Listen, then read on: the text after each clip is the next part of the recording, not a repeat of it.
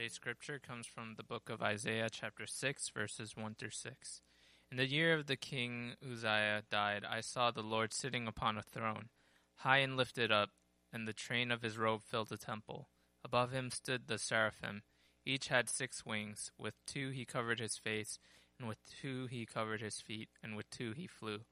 And one called to another and said, Holy, holy, holy is the Lord of hosts. The whole earth is full of his glory. And the foundations of the thresholds shook at the voice of him who called, and the house was filled with smoke.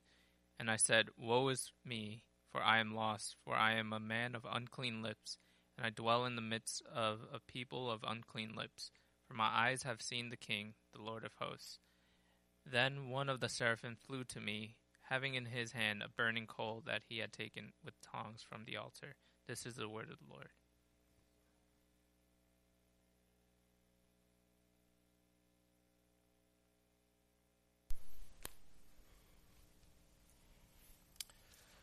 Good morning, everybody. Um, quick add on to what was just read. Uh, for some reason, uh, it was cut off at verse 6, and I was supposed to add verse 7. So that's not Daniel's fault, that's my fault. So uh, let's continue to hear God's word, starting at verse 7. Or let me start back at verse 6 since we have it up there. Then one of the seraphim flew to me, having in his hand a burning coal that he had taken with tongs from the altar.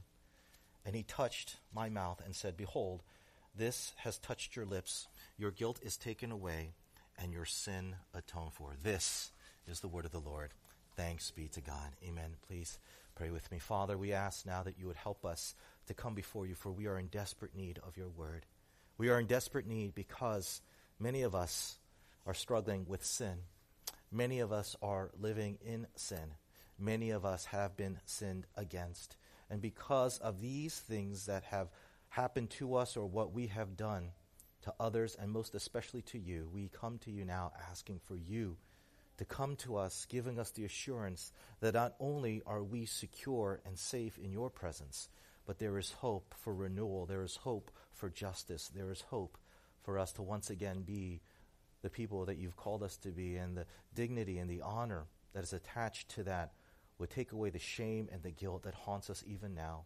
Father, I pray for all of my brothers and sisters gathered here in this place that you would speak to them wherever they may be in their walk of life. And we also pray for those among us who are our guests, those who are seeking, those who are considering, those who are wondering whether or not you truly are who you claim to be, whether you truly are who we desire in our heart of hearts for you to be. That is our God, our Creator, our Father, and our friend. God, would you now be with us as we sit humbly at your feet with teachable hearts. Make us teachable to the powerful word that you give in the power of your Holy Spirit. And therefore, bless this message in spite of the messenger who brings it. For we ask all these things in Jesus' name. Amen and amen. You know, uh, like many of you, I've been a Christian for quite some time. And therefore, like many of you, I have sung many Christian worship songs like you have. And as I consider some of the songs that we sing to God, whether they be in the form of a promise to God, a promise of obedience, a promise of commitment, or even a promise of living out a declaration that we believe is true, I sometimes wonder how sincere we are. I really wonder if we're really sincere when we make these songs of praises to our God. And one particular song that makes me think of this the most is a song that if you've been a Christian for a while, you no doubt have heard, and something that you probably consider as one of your favorites. It's a song simply entitled Take My Life, written by a man by the name of Scott Underwood. And the beginning lyrics of this song goes like this Holiness. Holiness is what I long for. Holiness is what I need. I remember when I first heard this song as a sophomore in college, and we would sing this during our weekly college fellowship. And I would look around during this time of worship, and I would look at my peers, and I would see them singing this song with an expression of sincerity across their face, sometimes with streams of tears going down, with accompanying words like, Yes, Lord, yes. You know, if they were very Korean, Chuya, Lord, Chuya. Fast forward to when I was a youth pastor and I would lead worship. Yes, I used to lead worship, right? I can play guitar so long as it's not super fast, you know. But I would lead this song, And I would look around my youth group students, and again, the same exhibition of sincerity. And then fast forward when I was an associate pastor out in Seattle for a number of years, I would see adults singing this very song, exhibiting this same kind of behavior. Now, of course, this isn't the only song that speaks of God's holiness and the Christian's call to be holy, but that just even furthers my concern. We Christians, for many, many years, have been declaring to our God in song form that, Lord, we desire to be holy. We want to be holy. We yearn for holiness. And yet, I really wonder is that really true? Do you really want what you claim you want to get? Now, I know as a pastor talking to a room full of Christians, that question can sound somewhat stupid. Uh, pastor, do you not realize what we're doing right now? I mean, why do you think we're here, Pastor? Duh. You don't think we take the holiness of God seriously? You don't think we want to be holy? Why are we here then, huh? Why would you ask such a silly question? Well, I'll tell you why. But first, we're continuing our sermon series that we just began last week entitled God as He Is. And the point of this series is to educate us about what the Bible says about God as He is written about in the scriptures. Why? Well, because we live in a world that has many views, many opinions, many ideas about God but surprisingly, much of these views, ideas, and opinions are not rooted in the Bible. And given the fact that many of you have people in your lives who support these caricatures that our society has about God, I found that it was necessary to equip, to educate, and empower you to be fully informed to God as He is written about in the Scriptures. And so today, we come to a characteristic of God, or what is sometimes known as an attribute of God, that many theologians consider to be the chief attribute of God, the most central attribute of God there is, and that is the holiness of God. Today, I want to talk about what it means for God to be holy, and as we do consider this topic, we take a look at Isaiah chapter 6, verses 1 to 7, and what we're going to discover is that we have a very paradoxical relationship to this concept of the holiness of God, to where on the one hand, there's a part of us that longs to have holiness, and yet there's another part of us that wants to be avoiding holiness at all costs. But it's by understanding this seemingly paradox and having it untangled for us that we will come away with it with such clarity and with such conviction and with such security within that when we really say God, I want to be holy, we can really mean it in our heart of hearts. Okay? So, with that in mind, two things I'd like to share with you this morning pertaining to God's holiness. Number one, the desperate need for God's holiness. The desperate need for God's holiness. Number two, the satisfying of our need for God's holiness. The satisfying of our need for God's holiness. Okay? So, let's jump right in. First, the desperate need for God's holiness. In his book, Put It All Together, a psychologist by the name of Maurice Wagner opens the first chapter of his book by citing a conversation that he had with one of his patients during one of their counseling session, a man by the name of Harry. Follow along as I read his account of what happened. Quote, Harry entered my counseling room perplexed. He sat down and anxiously braced himself against the cushions of the sofa. I remarked, Something seems to be bothering you today. Yes, he replied cautiously. Something is bothering me. I've been trying to figure me out. Sounds crazy, doesn't it? A person my age talking like this? Harry hesitated thoughtfully, then continued. That's what's wrong with me. I'm never really sure of myself, just who I am. I guess I'm trying to find me. It's ridiculous, but that's the way it is. Regardless of how good I feel at times, there's always something missing. I never get hold of a secure feeling about myself. When I seem to, and that is rare, something always happens to take it away. Many people are like Harry. Indeed, many people are like Harry. In fact, many of you are like Harry. Why?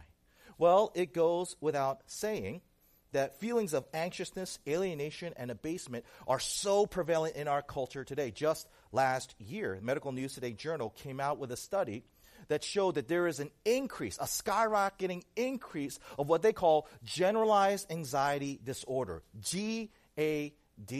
Okay? And here's what's so interesting, ironically, that countries that have this biggest spike the most are the countries that are the most technologically and economically developed. The richest countries and the most technologically advanced countries are the ones who are suffering from this increased rate of what is known as GAD, generalized anxiety disorder. And here's what's so interesting about this study it goes on to say that experts have no idea why this is the case. Not because they can't figure out what could be a solution, but because there seems to be so many causes, so many factors, so many reasons as to why a person could suffer this kind of debilitating emotional psychological issue, such as genetics, such as economic suffering, such as being parented very badly, or even, surprise, surprise, social media, right? That has a big impact in creating a sense of alienation, anxiety, and abasement. The point is clear. Disorienting anxiety, insecure alienation, self hating abasement is grow- growing and therefore a growing problem. Now, at this point, you're probably wondering something, and so I want to answer that question. And that is, why, Pastor, are you talking about things like general anxiety disorder on a sermon on the holiness of God? Well, I'll tell you why. What do you think is the most common reaction that people have when it comes to this issue of holiness? What do you think the most common reaction is in our society? Do you know what it is? It's boredom. People are bored with holiness. People are just not interested in holiness. And in some ways, you can kind of understand it. I mean, you ever hang around someone who our society calls holy people? You know the type. They don't drink, they don't smoke, they don't dance, they don't laugh at jokes. They're always austere and serious, all right? Always so full of such prudish mindsets. Please don't be thinking of me right now, right? right? What's the typical reaction when you're around people like that? Aren't people kind of bored when they're around such people? Or how about when we invite people to church where the whole concept of why we gather is to worship the holiness of our God, and yet what so sadly tends to be the common experience that people have when they come to church? Hopefully, not our church. Isn't it this? Bored out of their minds. And so easily, just in those two experiences, so understandable as to why people would take the experiences around quote unquote holy people or around holy settings and think, man, if these people, if these settings are boring and all centered around this holiness of God, then maybe God's holiness is boring. Maybe a holy God is boring. And as a result, what we see happening is that people make this correlation between holiness and boredom in such a way that they conclude that holiness is irrelevant, it's unnecessary. It's insignificant to my day to day living. And so, it's that common belief aware to our consciousness now that Isaiah is going to challenge us by looking at our passage today. We're starting in verse 1 we read this In the year that King Uzziah died, I saw the Lord sitting upon a throne, high and lifted up, and the train of his robe filled the temple. Above him stood the seraphim. Each had six wings. With two he covered his face, and with two he covered his feet, and with two he flew. And one called to another and said, Holy, holy, holy is the Lord of hosts. The whole earth is full of his glory. And the foundations of the threshold shook at the voice of him who called, and the house was filled with smoke. Pause right there your attention, please. Notice the behavior of the seraphim. Sarah, what? You know, the seraphim, angels, cosmic beings, the entourage of God, okay? What are the seraphim doing? Well, I'll tell you what they're not doing. They're not yawning. Their eyes are not glazed over because their mind is just wandering off thinking what's on TV later tonight or they're not frustrated or annoyed because they're in the presence of someone who's so prudish, like holy people tend to be. In other words, these angels, they are not bored. They're far from bored whatsoever. And so the question is, how are they acting? How are they behaving? Read again, verse 2.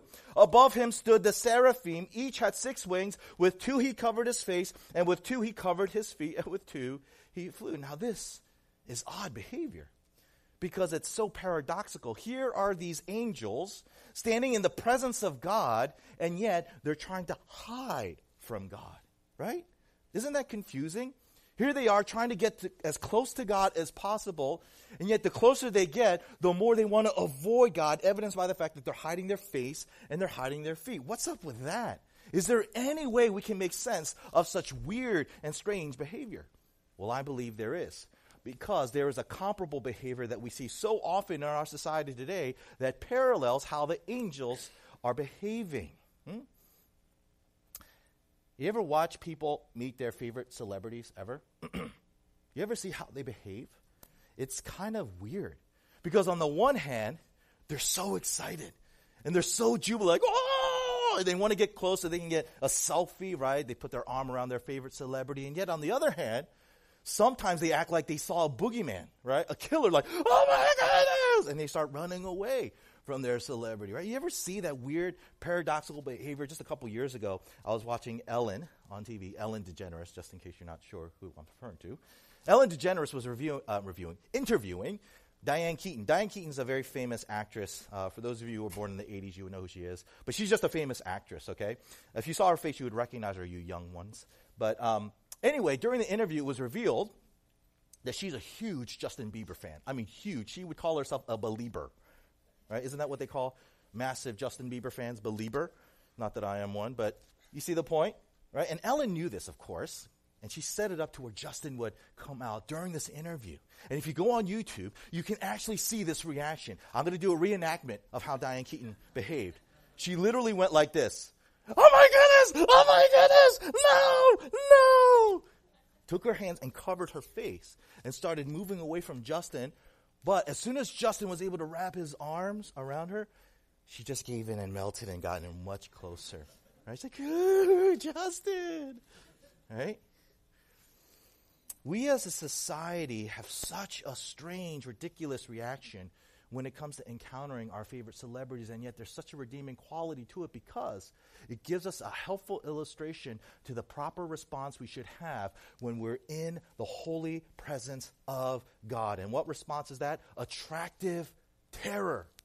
Attractive terror. When someone generally encounters God's holiness, there should be a paradoxical response to, on the one hand, you're absolutely terrified, and yet you're so absolutely attracted to where you want to get as close to this terrifying figure that is scaring you out of your mind. It's the appropriate reaction you get when you're in the presence of someone who you see as so superior, so greater, so much more marvelous than you, someone who intimidates the heck out of you, and yet you cannot stop looking away from them because they make you marvel in their presence to where you just want to get closer and closer. Read again in verse 1 how Isaiah describes his vision of God, the holiness of God. He says, I saw the Lord sitting upon a throne, high and lifted up, and the train of his robe filled the temple. Here, Isaiah is describing his vision of God's holiness. And what is God doing in his vision? God is sitting on the throne, and this throne is located over all the earth. Now, the fact that Isaiah sees God sitting that is absolutely astounding. Why? Why is that so astounding? Well, let me give you an illustration. With the exception of all of you in here, oh, excuse me, with the exception of me, excuse me, all of you in here are sitting, right? All of you here are sitting down. But let's say that your grandfather walks in this room, or your grandmother, or someone, just some figure who you deeply admire, deeply respect the moment you see your grandparent, what are you going to do? Are you going to stay seated in your chair? Right? No. You're going to stand up. Oh, oh, oh right? You're going to stand up straight. Why? Because this is a person of honor in your mind, right? And you show your reverence, you show your honor to someone who you esteem with such honor, right? Or how about when you go to a performance of some sort, whether it's a, a sporting event or whether it's you know a musical concert, and you see this performer either on stage or on the court, and they just pulled some amazing feat. Right? Are people gonna just sit there and be like, "Oh, that was nice"? No, they're gonna stand and they're gonna give an amazing ovation. Why? Because they acknowledge that what they have witnessed is absolutely astoundingly amazing, right? Or how about if you're at a wedding and you're waiting for the ceremony to begin. You're sitting down in the sanctuary or wherever the wedding is held, and then all of a sudden you hear that music. Bum, bum, ba bum. Wait. Bum, ba bum, ba bum. No, that's not, that's not it. da, da, da, da, that's the one. That, oh, sorry, guys. I don't know why I was thinking that. Um, bum, and what do you do? You stand because in walks in the bride. Because at that moment, in that very room, there is no one who is more important there is no one who is more beautiful than the bride, right? There's something instinctual about knowing that when you're in the presence of someone who is more honorable, more amazing, and more beautiful than you, more important than you, you stand. That is the proper reaction. But look again at what Isaiah says when he sees God. What is God doing? Is he standing? No. He's sitting. He's not just sitting in a sanctuary somewhere. He's not just sitting in a stadium. He's sitting over all creation. not just over the earth, but of over all the supernatural realms, over all the angels. Why? Because God does not stand for anybody. Everyone stands for him. Nobody does God ever stand for. Why? Because there's no one more honorable, there is no one more amazing, there is no one more important and more beautiful. That's what the holiness of God means. That there is no one more holy, more beautiful, more amazing, more powerful than God. He's at a completely different category. By the way, that's what the definition of holiness is. To be of such great different category, of being so beyond, of being completely other, of being wholly other. Now I know that sounds strange to you, us because many of us define holiness as being ethically pure or morally righteous, which is true. But another definition of holiness that is just as defining as that one is this idea that God is completely other, that he's completely unlike anything or anyone. Consider what Pastor Mark Buchanan says in his words, quote, holiness means wholly other. The holy God is totally separate from his creatures and his creation. His essential being is not bound to anything or to anyone. He is utterly, completely free, independent. He needs not one thing for his life, his joy, his being God. God is God no matter what. Whether we acknowledge him or not, whether we worship him or not, whether we obey him or not, God's essence is not altered one iota by anything external to him. His holiness is wholly otherness. You see, unlike a grandfather that needs grandchildren to be recognized as honorable, unlike an amazing athlete or musical performer who needs an audience to be recognized as amazing, unlike a bride that needs a marriage ceremony to be recognized as important and beautiful, God doesn't need anybody. He doesn't need anything for him to be holy. God is holy, right? He is completely independent to where even if the entire world, since its beginning, were just filled with atheists and agnostics, God would not be any less holy because his holiness is not dependent or determined upon those who would recognize for his holiness, but because that is who he is. He is holy. He is the Holy One. And here's what's so interesting about God's holiness it's everywhere. The understanding, the awareness of God's holiness is everywhere. Look again at what it says starting in verse 3.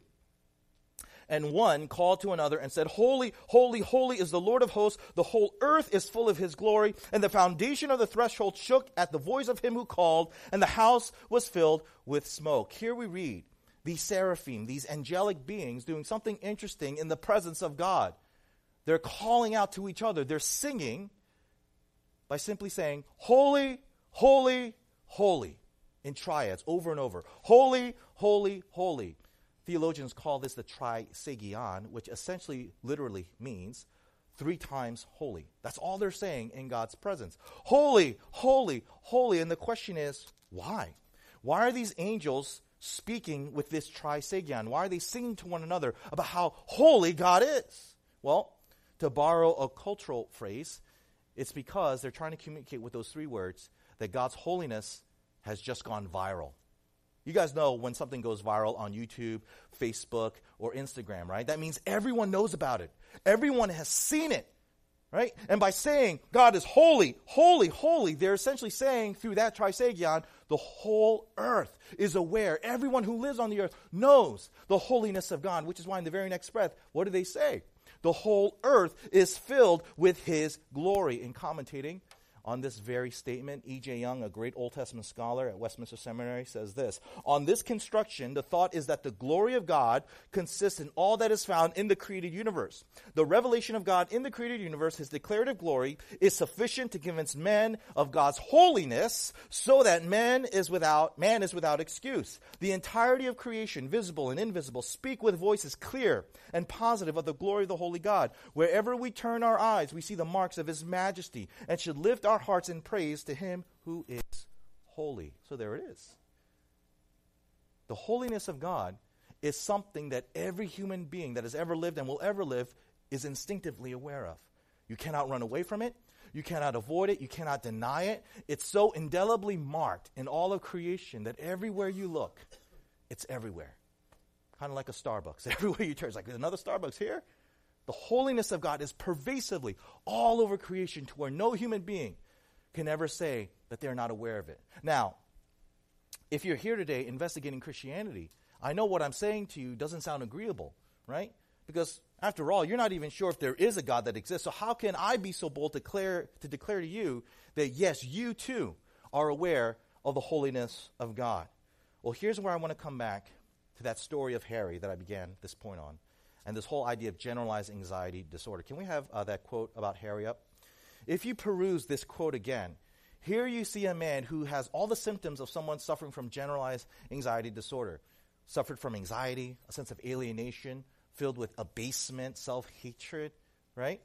Now hold on to that thought as I now read you another quote from a theologian by the name of Christopher Ash as he describes someone suffering from a guilty conscience. He says this quote, Secrecy is our natural response to a guilty conscience. The last thing a guilty conscience wants is to come out into the open and be exposed. It's no different with us. The last thing we want is the full record of our failure to be projected onto the screen for all to see. Because our natural response to a guilty conscience is one to hide, there will be an inbuilt tendency to loneliness. A guilty conscience always reduces human community and isolates individuals. It foreshadows the terrible and total absence of friendship in hell. Now, that is interesting. Because if you didn't know any better, as you read this man's description of a guilty conscience, it would fit very well to the psychological profile of someone suffering from GAD, generalized anxiety disorder. And then when you couple that with the sociological fact that as countries become more technologically developed and more economically advanced, that they veer towards atheism, right? They've done many studies to show this. You combine those two ideas, the conclusion is irrefutable. And what is that? The conclusion is we all desperately need God's holiness. Evidenced by the fact that when we do unholy things, sin, leading to a guilty conscience, it leaves us in a state of psychological deprivation and distress. In other words, the fact that we see a growing, universal, pervasive problem of anxiety, alienation, and a sense of abasement, a sense of self hatred, is indirect proof that people need the holiness of God because of the fact they deprive themselves of God's holiness that leads them to this growing problem, right? You become aware of something when you realize you're suffering by being deprived of it. If a person is suffering thirst, that clearly is a direct proof that they were created for water. If a person is suffering from hunger, that is proof that they are in desperate need for food. If a person is suffering from a pervasive, growing sense of guilt and shame that manifests in alienation and abasement and anxiety. That is indirect proof that we are called to be holy, that we need to be holy because by depriving ourselves of holiness, it leads us in this condition. Why do you think Isaiah references Uzziah in verse 1? King Uzziah. You think it's simply a historical marker to tell us when he had his vision? No, no, no. There's a specific reason why Isaiah references King Uzziah, specifically in the year that he died. Do you know how Uzziah died and what condition he died in? 2 Corinthians 26, starting in verse 16. This is King Uzziah. But when he, Uzziah, had become powerful, he also became proud, which led to his downfall. He sinned against the Lord his God by entering the sanctuary of the Lord's temple and personally burning incense on the incense altar. Azariah the high priest went in after him with 80 other priests of the Lord all brave men.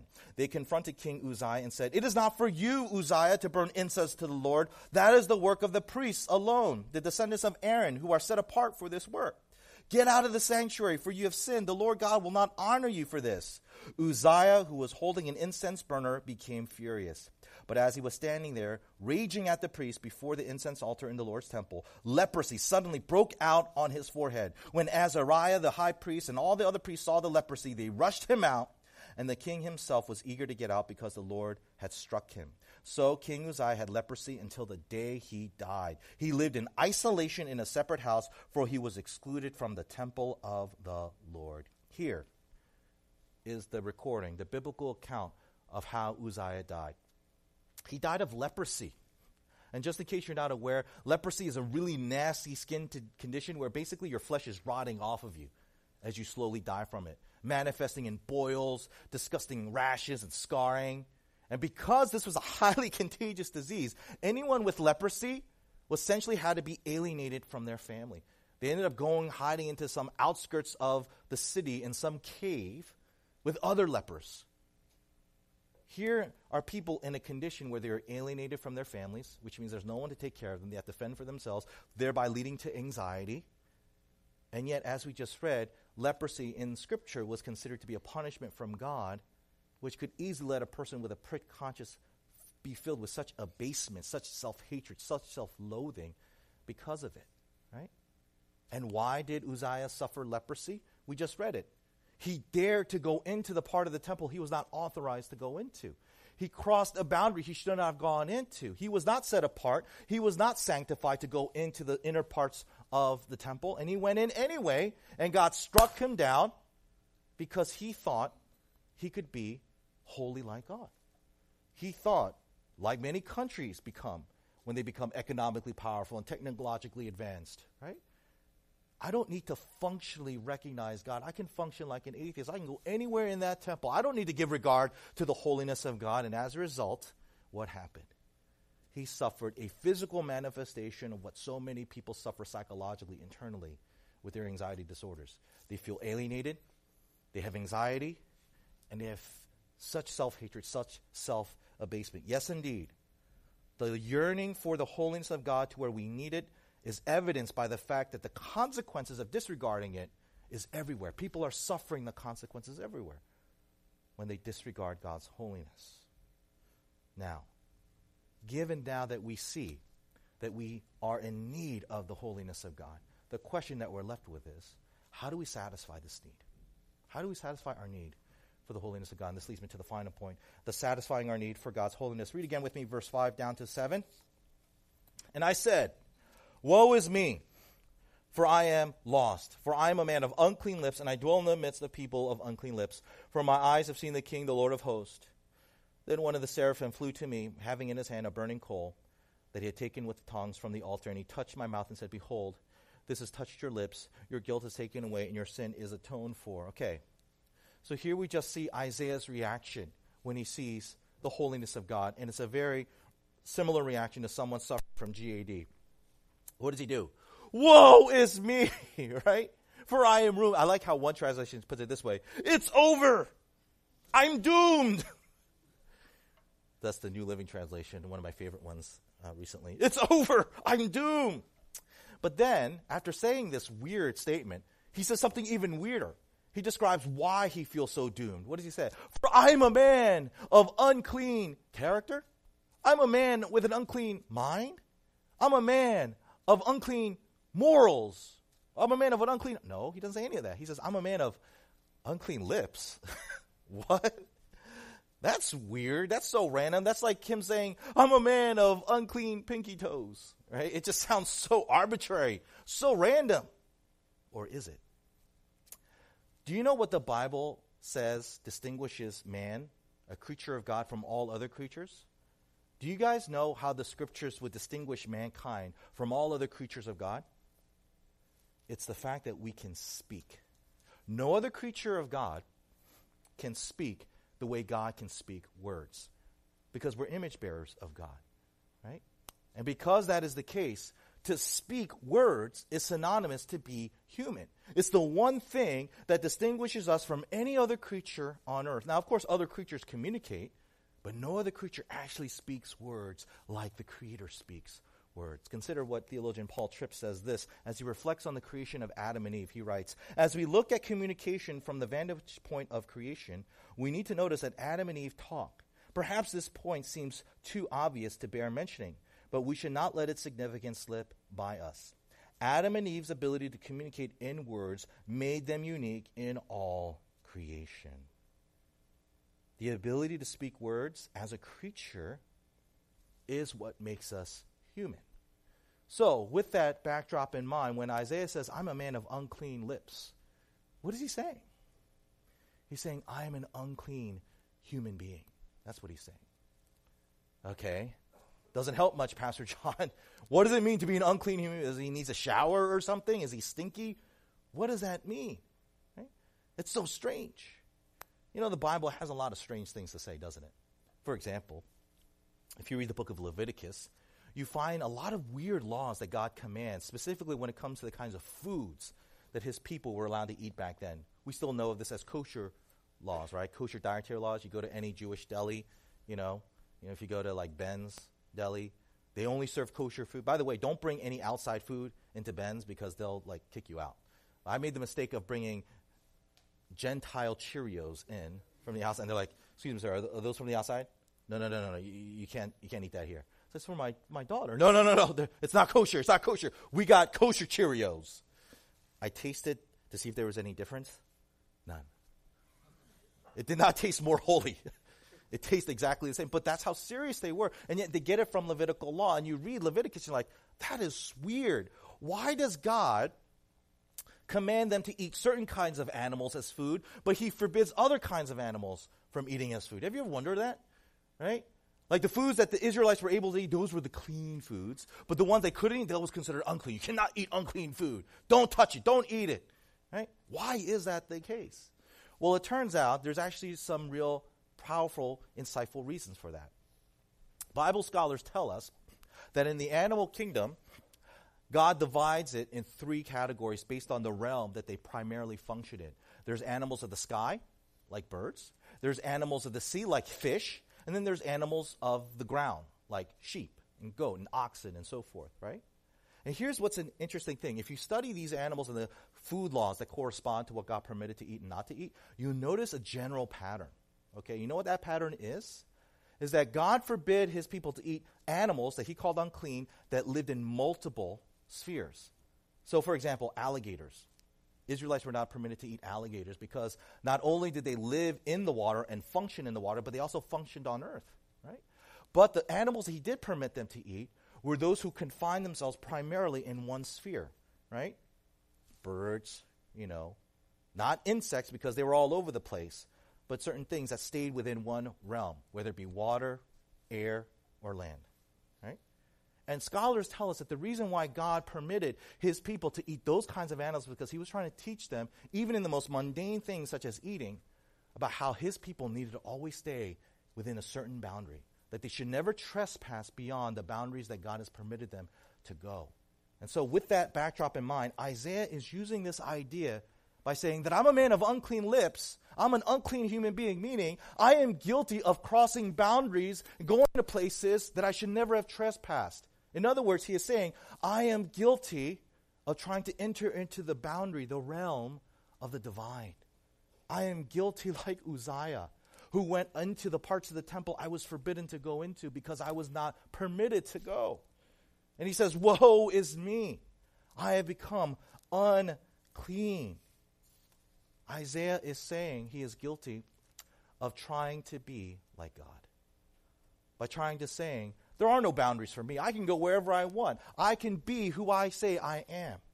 I can be my own God. So here's the question How did Isaiah try to be his own God?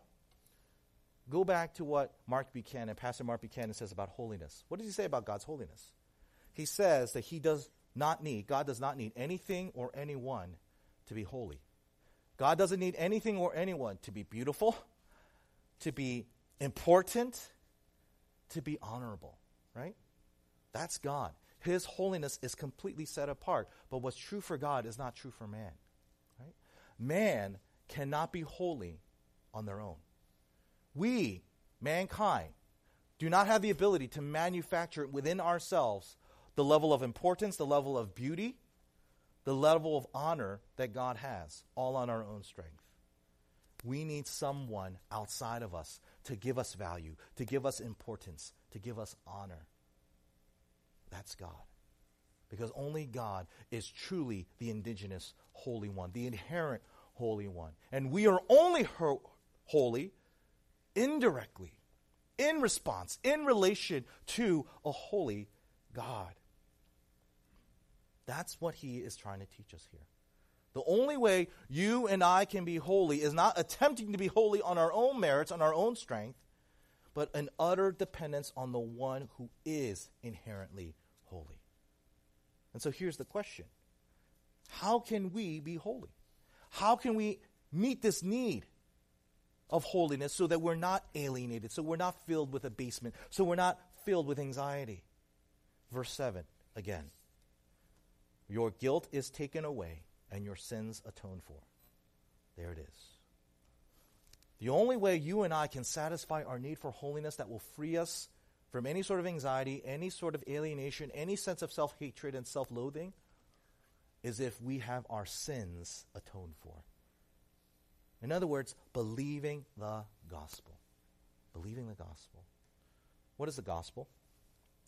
The gospel is the good news that says, even though God had every right to separate himself from you because of your sins, because you've trespassed into his realm, to where he should just leave you in a state of spiritual leprosy, he does not. What does he do?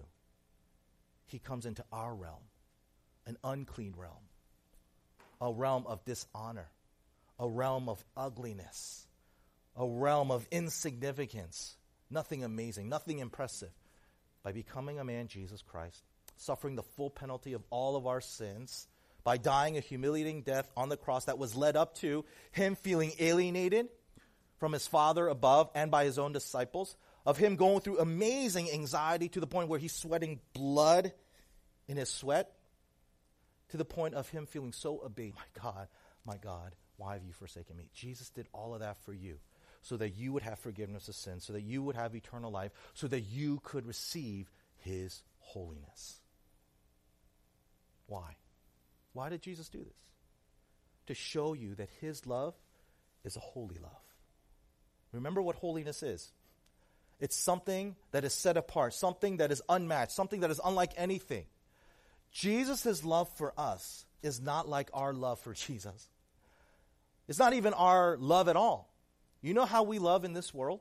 Our love is if you love me, I'll love you back. Right? Or I'll love you back, so you have to love me. That's the dynamic of love in our broken world. Do you understand? But God's love for us is not like that. Even though we don't love God, He doesn't respond, okay, then I'm not going to love you back. No, He says, my love is holy. It's not like your love. You don't love me? Fine. I'm going to love you anyway. Right? I'm going to love you anyway. God's love is a holy love because it's a gracious love. It's a love for sinners. It's a love that is not in any way merited by those who are the recipients of that love. You see? See, when you understand the essence of what the gospel teaches us, that it's the, it is the vehicle to express the holiness of God's love for you, then and only then will you be set free. Then and only then will you now have access into the true holy presence of God. To where instead of responding, Woe is me, you can respond like the author of Hebrews says, to where we go with boldness and with confidence, knowing that our great high priest has gone before us, sacrificing his blood, giving us full access to God's holy presence. And it's by being in the presence of God that all the symptoms that come from being deprived of it loneliness, anxiety, self hatred, alienation is gone. Because now you're no longer alienated if you are in Christ, for God is with you. You're no longer filled with self abasement because the one who is greater than you loves you. And you're no longer filled with anxiety because you are not alone. Your God is with you and will provide everything he needs, you need, for you to flourish. That's what the gospel teaches us. And that's why the holiness of God is so necessary. Here's my question Have you received this understanding and have you responded properly to this idea of God's holiness? evidenced by the fact that anxiety, alienation, abasement are nowhere in your life, or they're slowly coming out of your life with each passing day. I pray that it is. And I pray that it will continue to do so. Let's end with some next steps here. First, if you're here today investigating Christianity, today's message really resonated to where you're ready to, to submit your life to Christ as Lord and Savior. Take this time now and go to Him and pray, asking for him to be the Lord of your life. Number two, take some time this week. Ask yourselves the following question Do I find the holiness of God boring? Do you find it boring? Right? When you read Scripture and you have access to the words of the Holy God, do you find it boring? When you think about what you could do to spend your recreational time, whether it's to just listen to a message or to talk to people about the gospel, is that boring to you to where you'd rather talk about something else? Some Facebook feed, some news headline, or some other trivial matter? Right? If the answer is yes, the likelihood is, is that you have lost the awe of what the holiness of God is supposed to do. Take some time, like Isaiah did, to repent and say, Woe is me, for I'm, an un, for I'm a man of unclean lips, knowing that God has provided the coal for you to be cleansed, for you to once again be blown away by God's holiness. And then take some time this week to watch a sermon from one of my former teachers in seminary by Sinclair Ferguson entitled The Spirit of Holiness. It's a 50 minute message. If you pass it, if you speed it up to 1.5, it'll be like 27 minutes. Right? It's a fantastic message that I think will further deepen your appreciation of what was said today. Let's pray. Father, help us to see the beauty, the power, the significance of your holiness. Father, it's so easy for us to just brush it off as such a trivial thing and to think that it's nothing, that it's irrelevant. Well, God, we are suffering the consequences of that, aren't we, Lord? By minimizing the holiness, we end up suffering at growing numbers of all the anxiety, of all the fears, of all the hatred within. And Lord, we are in desperate need for you to remedy that by giving us access to your holiness, but by first humbling us and saving us from our sins. Would you enable us to do that now by your grace so that we can come away people who are more stable and more secure and have more peace within so that we can stay focused on doing the mission at hand of being a blessing to the world? We ask that you would hear us now in Jesus' name. Amen.